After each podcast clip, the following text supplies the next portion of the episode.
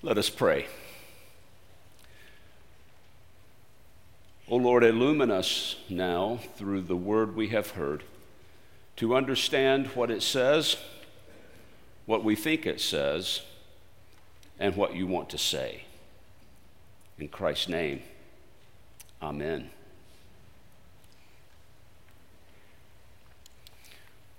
When I finished seminary, I went to England to serve a church for a year, and in the British Methodist system, you're not only appointed to an individual congregation, but within a circuit of congregations. So I was in a circuit in Bristol, England, which meant that you preach not just in your church, but on a rotation so that you go to other congregations. One of the churches in our circuit had what was called a cooperative parish arrangement with a Church of England congregation, an Anglican church. One Sunday, I preached there for the morning service. It was a most forgettable sermon. I don't remember a word I said, and I'm sure none of the congregants remembered a word even by the end of lunch that day.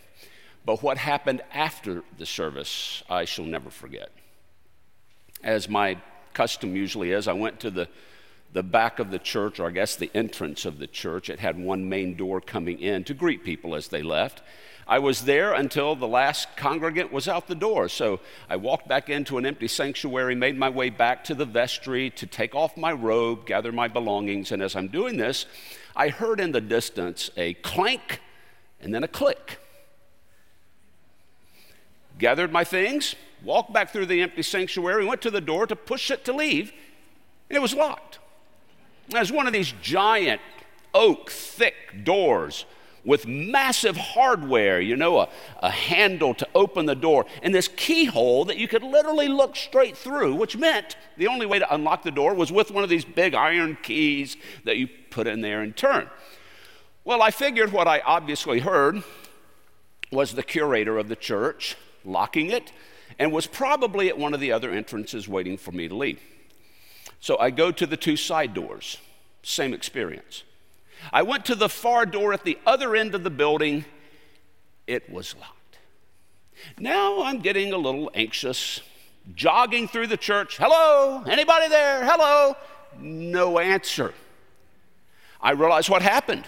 This person had locked the other doors, and what I heard was the last door being locked when she left the building. I thought, okay, they have to have safety measures in buildings to keep this kind of thing from happening. But I looked at every door. There was no safety measure, no crash bars. This building was probably built when Henry VIII was on the throne of England, probably preceded OSHA. I thought, well, I'll have to climb out a window. So I started searching for a window. They were all stained glass. The bottoms of the windows started at eight feet high. I sat down in a pew and realized I'm locked in church. Fortunately, this congregation had an evensong service, so that six hours later, when the pastor got there to open the church and found me inside, he was surprised. And then he broke out into laughter and said, Well, my young American friend, you must have had wonderful hours to develop your prayer life today. that cooperative parish arrangement just about ended that day with an international incident. Have you ever been locked in church? Maybe not physically, but there are a lot of ways to be locked in church. You can be locked in by the ideas and the beliefs that you find yourself struggling with. You can be locked in by the prejudices and the values of a community that you're no longer comfortable with. You can be locked in by limited thinking and the lack of freedom to ask your questions. It's an interesting thing that the place where faith is discovered and nurtured and formed can become an obstacle to that faith. The story we're thinking about today is a popular miracle story of Jesus walking on the water. It is a miracle story, but you may be surprised to learn that it's really a story about church and about faith and about doubt. This story is what inspired the first logo for the church the boat, a Galilean fishing boat. Wooden boats with a mast in the middle with a crossbar, cross beam that held the sail. So it looked like a cross in a boat. Where did that come from? I can imagine there were leaders in the first century church predicting the day in which there would be an internet and social media and getting together and saying, we've got to come up with a brand for ourselves. We need a logo that describes not just what we believe, but who we are. And they hired a first century Jewish marketing firm that sent the executives in to interview the disciples about all of their experiences with Jesus. And then they came back to the leaders and said, Here it is, a boat. Now, maybe it didn't happen quite that way but it obviously took. Today, the World Council of Churches has as its logo the boat. This symbol, this logo, finds its way into our very language. The central part of a sanctuary is often called the nave. N A V E comes from the Latin word naus, which means ship or boat. Now, why would this story about Jesus walking on water inspire the boat as a logo for the church? Maybe. There were leaders of the church at the time who said, The boat caught in a storm looks like us today. The first century was a stormy time for the church. It still is stormy times for the church. From scandals to schisms to a culture that is increasingly disinterested in organized religion and church, and political divisions finding their way into the pews. These are stormy times for the church. In November, we had over 100 congregations just in the Indiana Conference disaffiliate from the United Methodist Church. That's about 10% of our congregations in Indiana a number of my colleagues, my age, I went to seminary with, graduated at the same time as others, are, are retiring early because they're saying my ministry has been reduced to conflict management. And I'm tired of the nonstop criticism.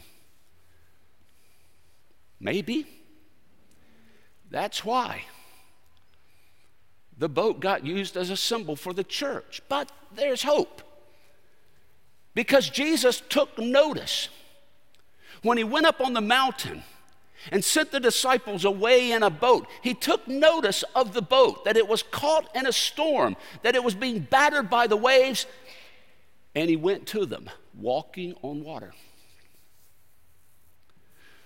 That was actually an important symbol in the Old Testament for the power of God. A number of verses mention this, like the book of Job, chapter 9, verse 8, that says, God alone stretches out the heavens and treads on the waves of the sea. It means only God can walk on water. File that one away. We'll come back to it in a moment. Only God can walk on water. When the disciples saw Jesus walking on the waves, they cried out in fear, and Jesus says, It is I. Don't be afraid. And Peter gets up and says, Then bid me come to you. And he walks on the waves until he sees the waves and the wind, takes his attention off of Jesus, starts to sink. Jesus rescues him. They get in the boat, and the storm dies down. And the disciples worship Jesus and say, Truly, you are the Son of God. This is most likely the reason the boat got used as a symbol for the church. This is the first time the disciples worshiped Jesus. Up to this point, it says they were amazed by what he did. This is the first time now that they have worshiped.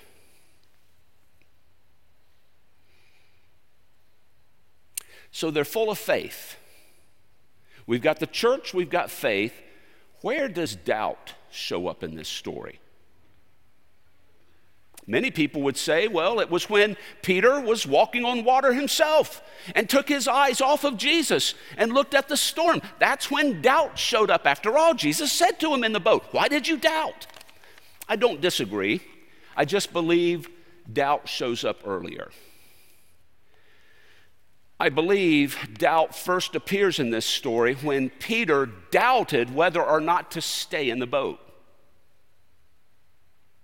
That when he realized it was Jesus on the waves, that he might have wondered is there an experience of Christ I won't have if I stay in this boat?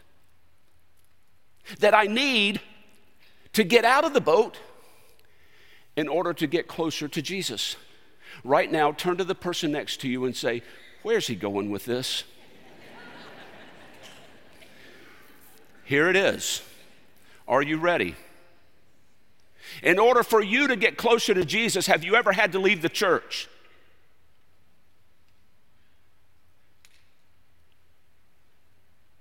It's counterintuitive, I know. After all, the boat is where the disciples first met Jesus. It was the boat where they first dedicated their lives to following Jesus. But sometimes along the way, the boat can become confining, it can become restrictive. Where we say, I don't know that I believe the same things as everybody in this boat with me. I believe there's something that Jesus is doing out there that's not happening in here. And to be a part of it, I've got to leave the boat. Have you ever had to leave the boat? Have you ever had to escape the boat in order to experience more of Jesus? The faith community,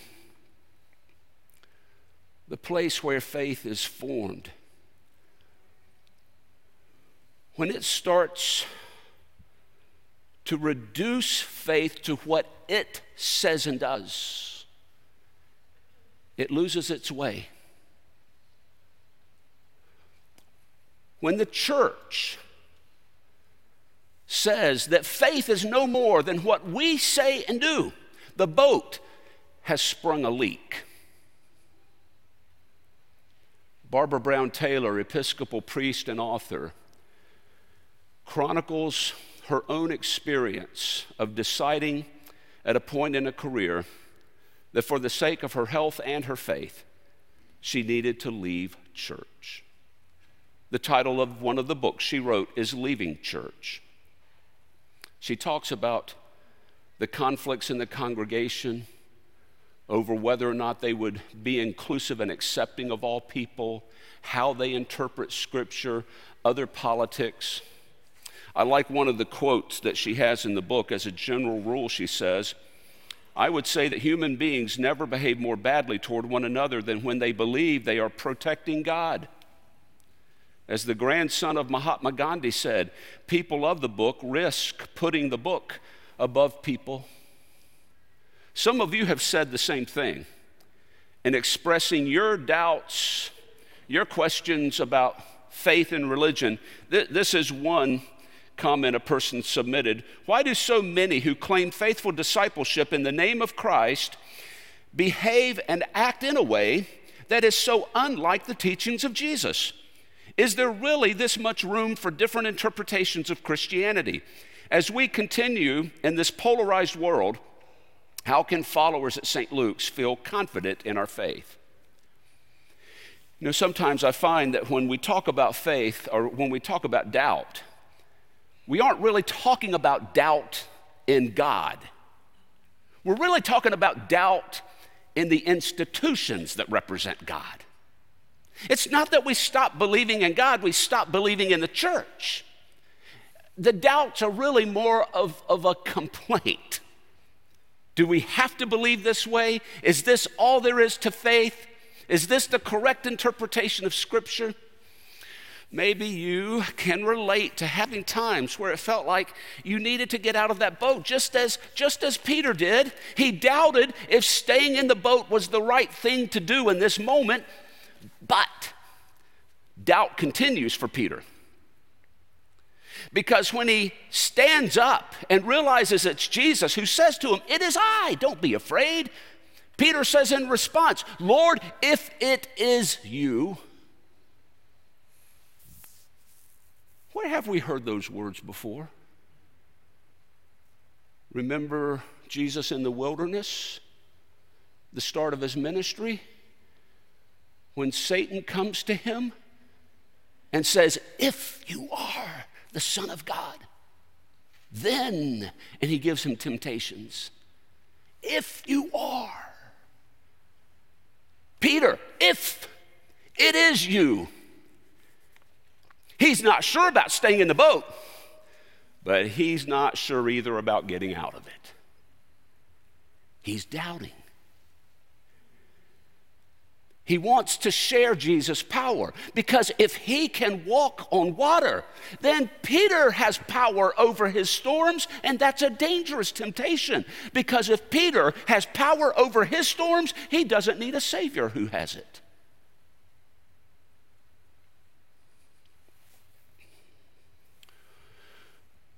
When they get in the boat after Jesus has rescued them and says, Why did you doubt? I don't believe Jesus is saying, Why did you doubt me? I believe he's asking him not about his doubt, but what he was believing in. Was he believing in Jesus' power? Or was he believing in his own?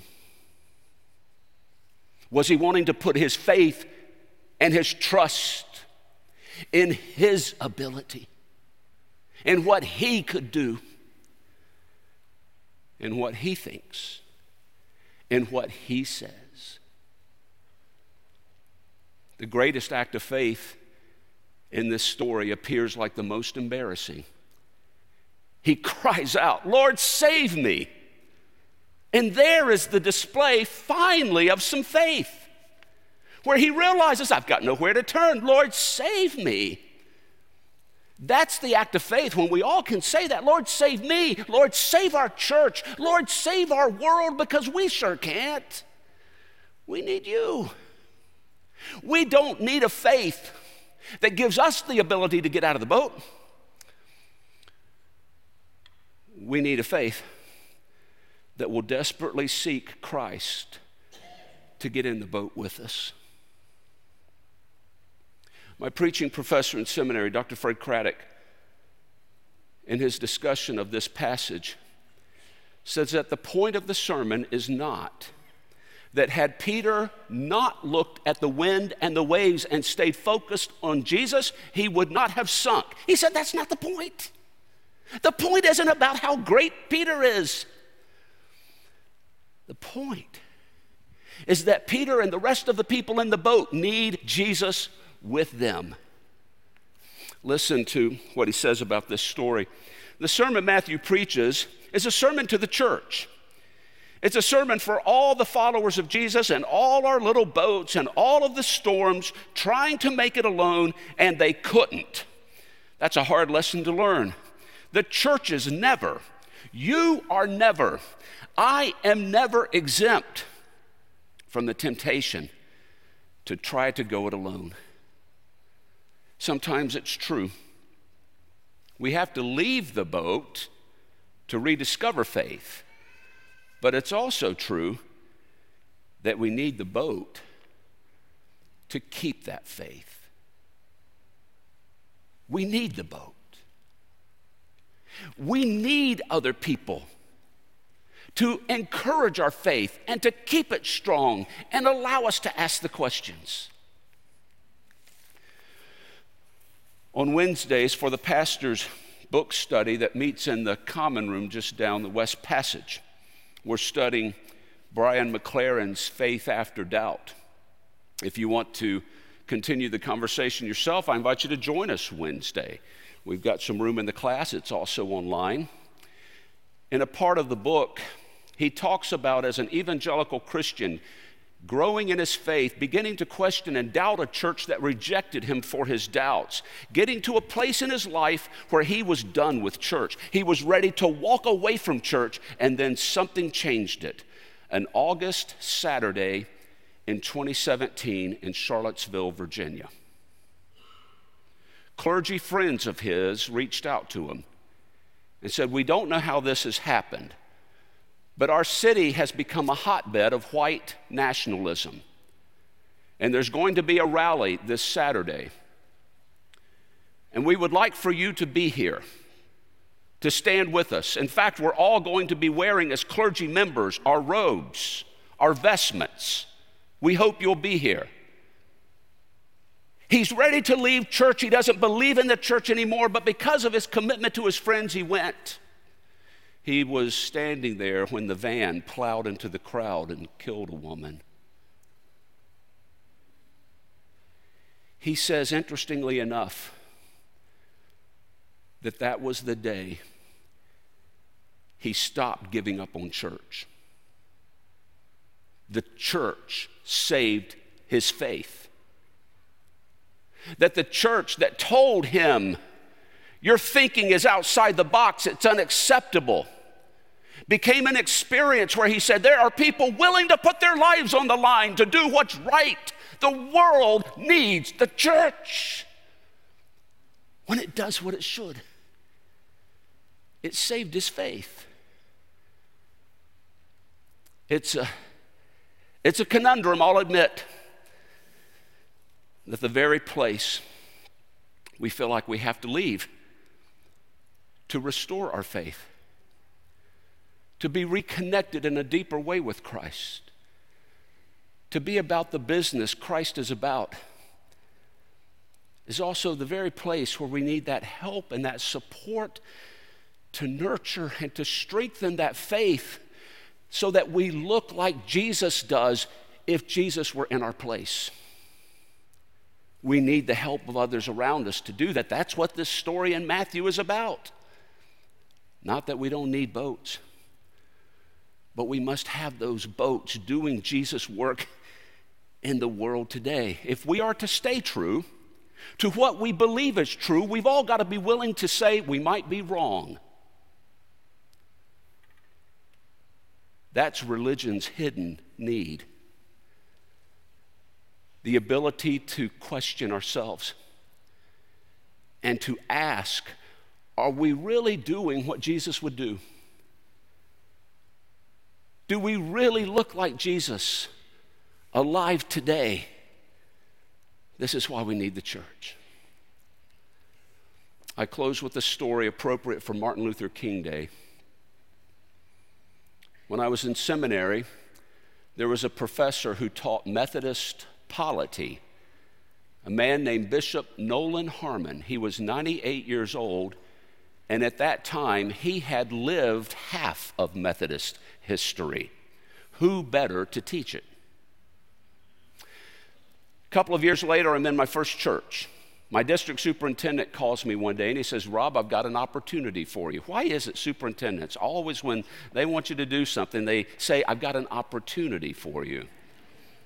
It wasn't to go to a different church, he said Bishop Nolan Harmon from Atlanta is going to be at our annual conference and he can't drive anymore. He was driving when I was in seminary, 98 years old, had a giant Chevrolet Impala. Never should have been driving, but he did.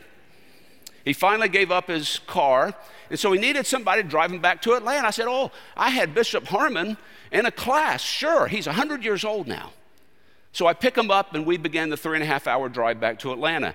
I, I'm, I'm just soaking it in hearing his stories about Methodist history when he went to preach at his first church on horseback, no car.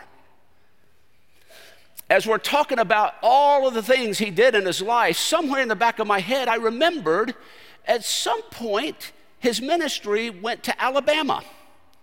And we got to talking about civil rights.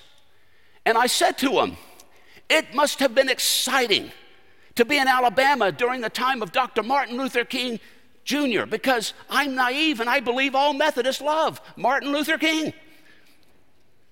And he said, Well, let me tell you something, young man. Those were tough times for the church. Sure, Martin Luther King did some good things, but there are those of us who are trying to hold the church together. And it got kind of testy. We didn't talk a whole lot after that point of the ride back to Atlanta. But I did a little research on it later on. I found out that Bishop Nolan Harmon was one of the eight clergy members in Birmingham, Alabama, who wrote an open letter to Dr. Martin Luther King to tell him that you need to slow down. You're, you're pushing things too much. You, you, you, you need to just back off. And when he was arrested and sitting in a jail cell in Birmingham, Alabama, Martin Luther King Jr. wrote a letter to Bishop Nolan Harmon and the other seven clergy. The letter from the Birmingham jail one of the most amazing pieces of literature, if you will, that I've ever read without a book in his hand to cite his resources, quoting from memory people like Reinhold Niebuhr, who said groups are more immoral than individuals.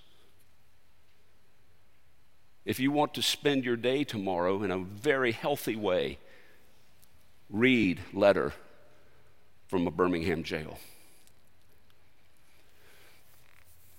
How did an African American pastor in his early 30s have the courage to write to and challenge leading representatives of all faiths in Birmingham at that time? Back in 2007, there was an article in the Seattle Times that said most people don't realize how much Martin Luther King Jr. doubted. When he was in seminary, he doubted what were felt to believe to be, especially in the black church, core beliefs the virgin birth. You have to be born again. Dr. King said, I don't know that I believe that. And he would be attacked for it. But something in him started to develop this, this, this resolve to deal with the reactions to his doubts. It gave him a strength. Friends watched that happen. And they said it doesn't surprise us a bit that when he took a church in Montgomery, Alabama, they would want him to be their leader because his doubts had done something to him. They had given him a strength and a resolve to stand firm when people react, he would go on to doubt a lot bigger things than fine points of religious doctrine. He would doubt the very establishment of his day.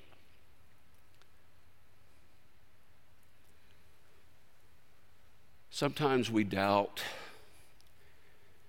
and all we want's answers. And what we may miss is what's God doing with us with our doubts? Maybe a better question is not God, what are the answers to my questions? But God, how do you want to use the doubts I have?